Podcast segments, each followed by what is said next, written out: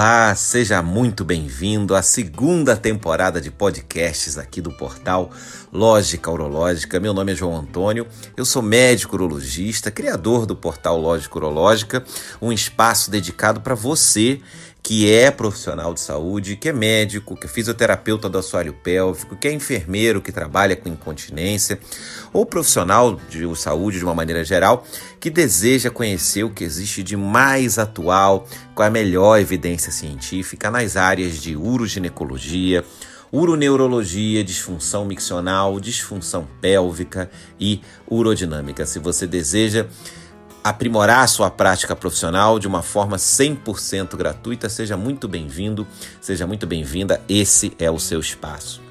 E aqui, começando a segunda temporada de podcasts do Lógico Urológica, nós vamos dedicar essa segunda temporada inteira à discussão da infecção urinária na mulher, da cistite aguda, cistite de repetição, passando pela bacteriúria sintomática, pela cistite na gestante. Vamos discutir aqui o que existe de mais atual, a melhor evidência para a nossa prática profissional. Antes da gente iniciar, gostaria de deixar um agradecimento aqui todo especial ao Laboratório Zambon que está apoiando a gente com a divulgação, especialmente na comunidade médica, dessa segunda temporada de podcast. Obrigado, Zambon. Obrigado pela parceria. Vamos, obrigado pela confiança. Vamos em frente. A gente vai basear todo esse nosso podcast no, na última publicação conjunta que saiu em 2020 um documento de consenso que uniu quatro sociedades importantíssimas para a nossa prática profissional: a Sociedade Brasileira de Doenças Infecciosas, a Sociedade Brasileira de Urologia, da qual eu faço parte, da sua, dos seus departamentos técnicos, da Federação Brasileira de Associações de Ginecologia e Obstetrícia, a FEBRASGO, e também a Sociedade Brasileira de Patologia Clínica e Medicina Laboratorial. Essas quatro sociedades se uniram e construíram um documento de consenso, do qual eu também tive a oportunidade e a honra de ser um dos autores, que é utilizado até hoje na nossa prática profissional, porque reúne a evidência científica mais atual, o que todos e os, todos os principais guidelines do mundo todo falam sobre o tema de cistite. Nesse episódio, na primeira, no primeiro episódio dessa segunda temporada, a gente vai falar sobre cistite aguda na mulher gestante e não gestante. E para começar os nossos trabalhos, é importante a gente então falar da definição de cistite aguda. Se a gente for observar a definição, a gente considera cistite aguda uma infecção aguda e não recorrente em mulheres saudáveis, sem alterações anatômicas ou funcionais do trato urinário inferior, ou seja, a gente entende como alterações anatômicas, por exemplo, uma mulher que possui uma obstrução infravesical, uma mulher, por exemplo, portadora de uma estenose de uretra, de um sling que ficou muito apertado, para correção de incontinência de esforço, um prolapso genital, um prolapso de órgão pélvico que está comprimindo a uretra, uma alteração neurológica que gere uma assincronia, um dissinergismo vésico-esfincteriano, são condições, por exemplo, que levam a alterações anatômicas é, do trato urinário inferior. Então, a definição ela exclui mulheres com esse tipo de alteração, assim como mulheres com alterações funcionais do trato urinário inferior. Então, por exemplo, o caso da mulher que apresenta uma bexiga hipoativa, uma bexiga preguiçosa, uma bexiga que não esvazia totalmente, uma bexiga que deixa resíduo pós-miccional.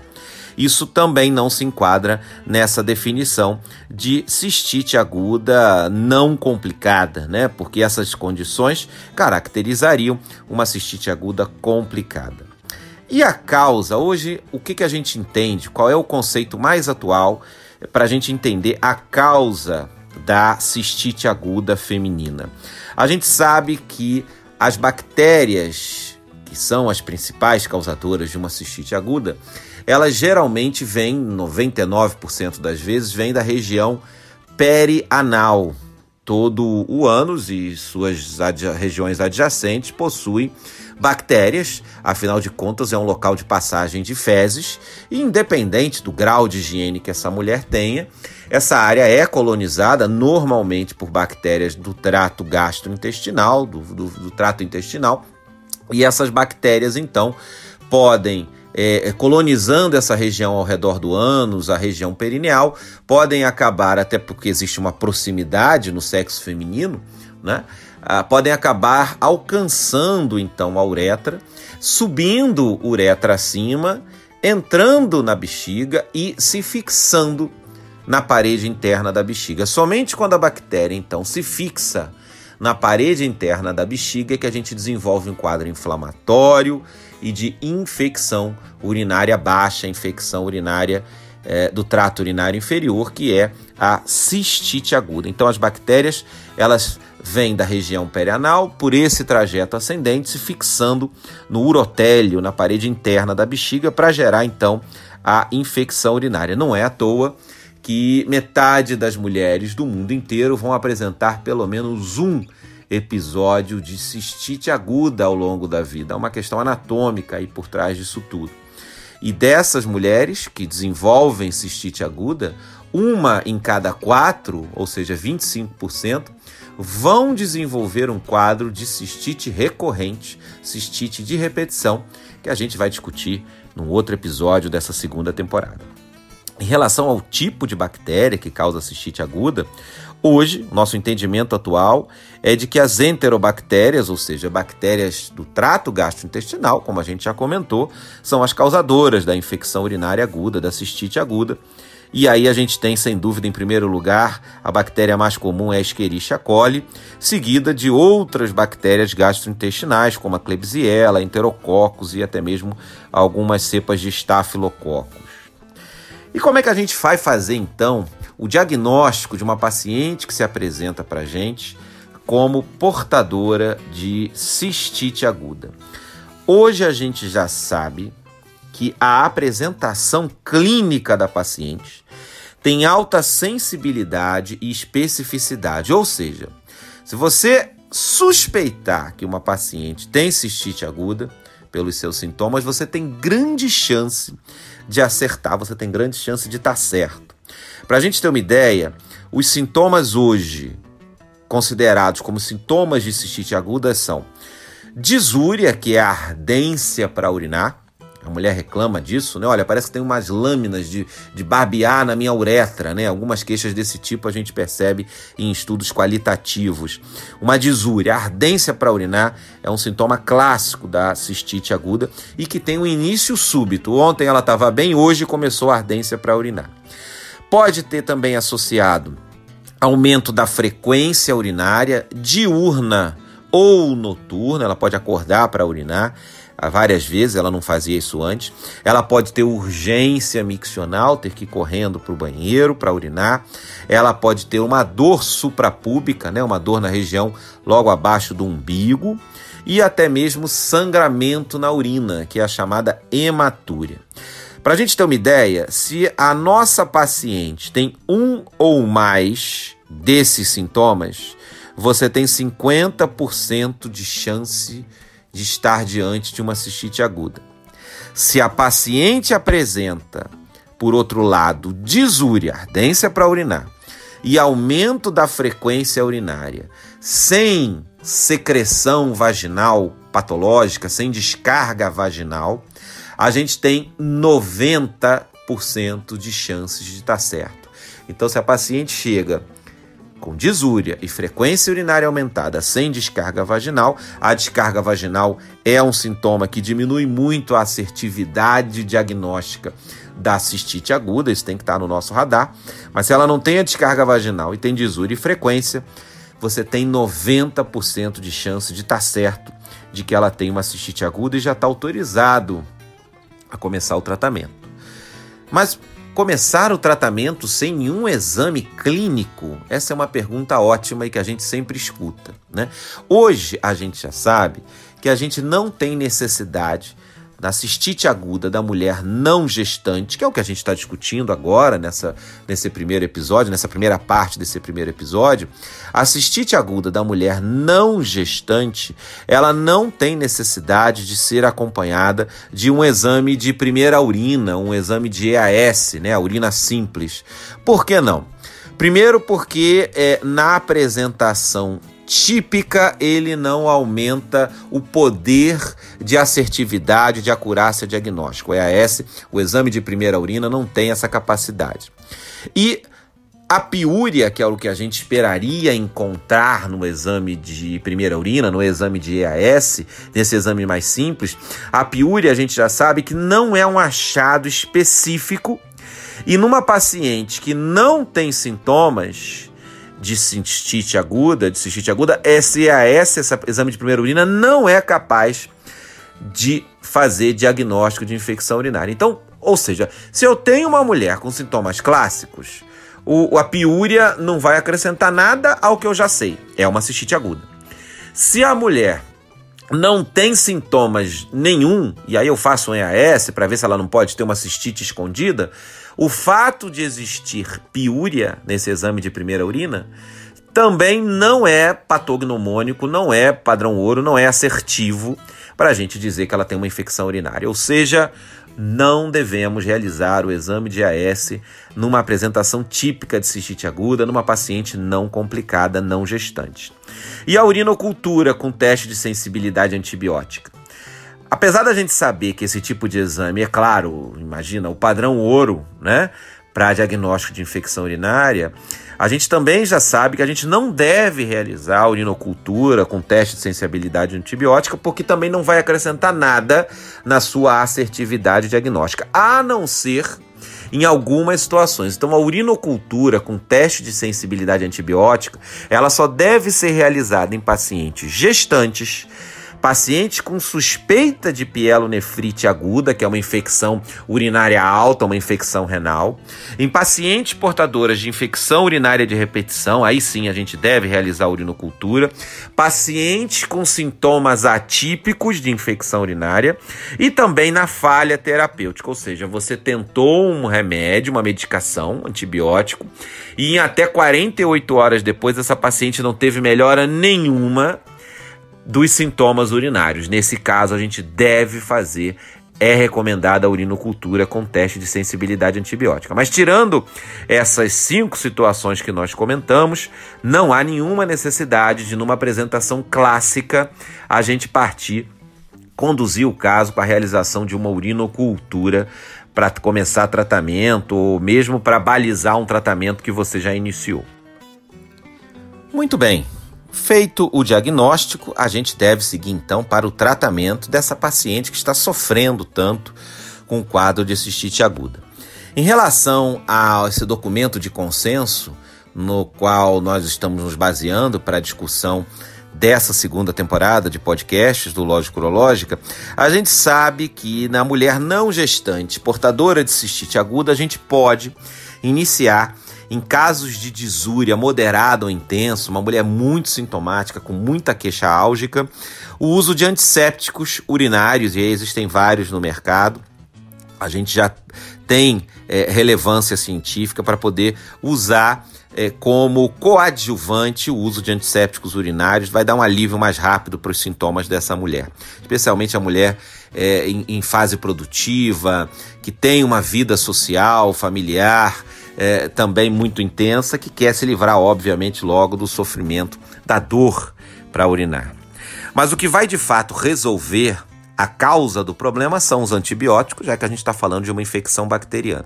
E hoje, em todos os guidelines, o padrão ouro para tratamento da cistite aguda dessa mulher não gestante e uma cistite aguda não complicada são dois tipos de antibióticos. Ou a gente pode usar a nitrofurantoína, com a posologia de 100 miligramas, um comprimido de 6 em 6 horas por 5 dias. A gente precisa completar os 5 dias. Ou a fosfomicina, que é utilizada com a posologia de um sachê diluído num copo d'água, dose única, a gente não precisa repetir.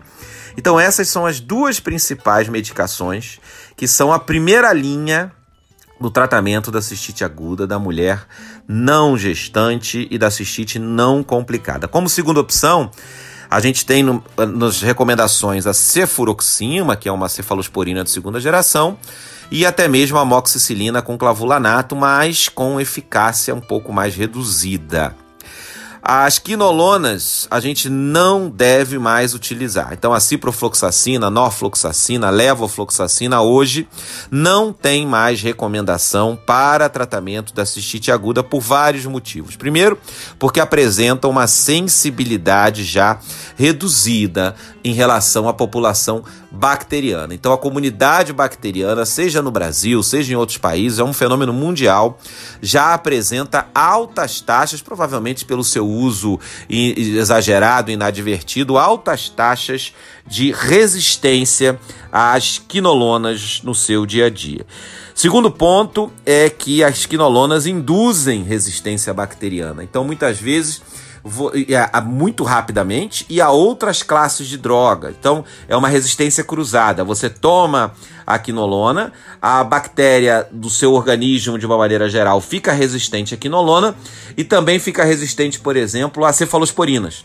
Então, a, a quinolona tem esse fenômeno de causar resistência cruzadas não só a ela, mas a outras classes de antibióticos. E também pelos efeitos colaterais da quinolona, como no caso de tendinite, rupturas de tendão, perda de força muscular, disfunção cognitiva, demência, desmaio, alteração da glicemia do paciente, estados de hipo e hiperglicemia com uso de quinolona já foram descritos, arritmia cardíaca, ruptura de aneurisma de aorta naqueles pacientes portadores dessa condição, são efeitos colaterais que a gente tem nas quinolonas, que a gente não observa, por exemplo, na litrofurantoína, na fosfomicina, que tem efeitos colaterais praticamente raros e, e muito, claro, né, é, são raros, a gente quase não vê na população, especialmente na nitrofurantoína. Fosfomicina a gente nem tem nenhum efeito mais importante aí sendo descrito, é, colateral.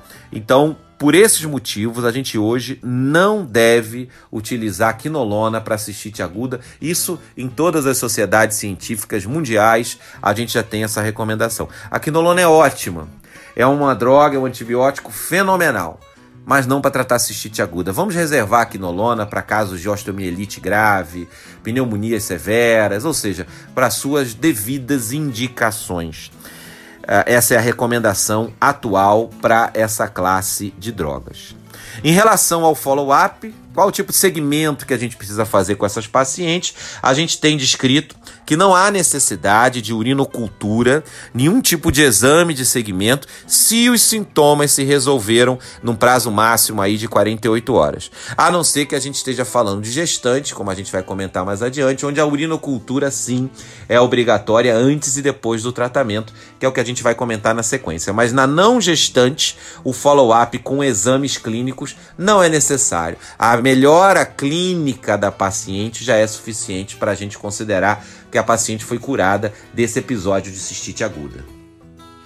E finalmente vamos discutir um pouquinho a cistite aguda na gestação. Hoje a gente sabe que 2% das grávidas vão apresentar um episódio de cistite aguda durante a gestação e que geralmente elas são precedidas de um quadro de bacteriúria assintomática que não foi tratada, como a gente vai comentar no episódio de bacteriúria sintomática aqui dessa segunda temporada de podcast. Na gestante, o diagnóstico da cistite aguda, ele deve ser feito através também da sintomatologia, especialmente a disúria é muito valorizada no diagnóstico da gestante, assim como da não gestante, mas na gestante a disúria ganha uma camada a mais, porque a frequência urinária aumentada e a urgência que eram utilizadas na não gestante para caracterizar uma cistite aguda são sintomas que aparecem na gestação sem relação com cistite aguda. A gente não pode esquecer que a grávida, por questões hormonais e também pelo aumento do volume uterino sobre a bexiga, acaba desenvolvendo aumento da frequência urinária e também urgência miccional no seu dia a dia. Então, na gestante, a disúria é especialmente considerada como um sintoma marco, de marco importante para a gente considerar essa paciente como portadora de cistite aguda. Na gestante, o diagnóstico ele deve ser feito também com uma urinocultura antes do antibiótico e uma a duas semanas após o uso do tratamento antibiótico. Então, essa é uma diferença do manejo diagnóstico da não gestante portadora de sintomas sugestivos de cistite aguda para gestante portadora de sintomas sugestivos de cistite aguda. Na gestante, como a gente tem risco de prematuridade, risco de abortamento, a gente tem que ter certeza que a gente está diante de uma infecção urinária, a gente tem que ter certeza que essa infecção acabou. E aí, nesse caso, como também a presença de qualquer bactéria na urina, essa que é a diferença. A presença de qualquer bactéria na urina, diferente da não gestante, faz a diferença na, no desenvolvimento de parto prematuro ou até abortamento, a gente precisa ter certeza que essa urina está estéreo. Por isso que a urinocultura se faz importante antes da antibiótico terapia e uma a duas semanas após o último dia de antibiótico dessa paciente com teste de sensibilidade antibiótica. Muito bem, nesses últimos minutos, então, nós discorremos sobre aquilo que existe de mais atual, com a melhor evidência científica para manejo da cistite aguda não complicada em mulheres gestantes e não gestantes. E antes da gente encerrar, eu convido você, que é médico, que é fisioterapeuta, que é enfermeiro, a conhecer o portal Lógico Urológica na sua totalidade, para você viver a experiência completa do Lógico Urológica e obter a sua atualização profissional de forma gratuita tornando a sua prática clínica mais assertiva, você precisa seguir a gente lá no Instagram, no arroba Lógica Urológica, no Facebook, conhecer no YouTube o Lógica Urológica, digita lá Lógica Urológica no YouTube que você vai conhecer os nossos vídeos, os nossos materiais, os grupos de WhatsApp também do Lógico Urológico, onde eu envio para você artigos, revisões sistemáticas, livros eletrônicos, melhor evidência científica para sua atualização, traduzido inclusive para português. Se você quiser fazer parte dos grupos de WhatsApp do Lógico Urológica, é só você me chamar pelo direct do Instagram. Você vai lá no Instagram, arroba Lógico Urológica, me manda uma mensagem inbox. João, quero participar do grupo de WhatsApp do Lógico Urológica, que eu vou poder te adicionar. O grupo é mudo, só quem pode fazer postagem sou eu e a minha equipe técnica, então não tem comentário indesejado. Se você quiser sair, você sai a hora que você quiser. Você quiser voltar, você volta. Não paga nada para entrar, não paga nada para sair. Mas não deixe de conhecer todas as mídias sociais na qual, nas quais o Lógica Urológica está inserido para você poder viver essa experiência completa, ok? Pessoal, vou ficando por aqui então. Espero que tenham gostado. Até o próximo episódio dessa segunda temporada de podcast. Um abraço e obrigado pela audiência.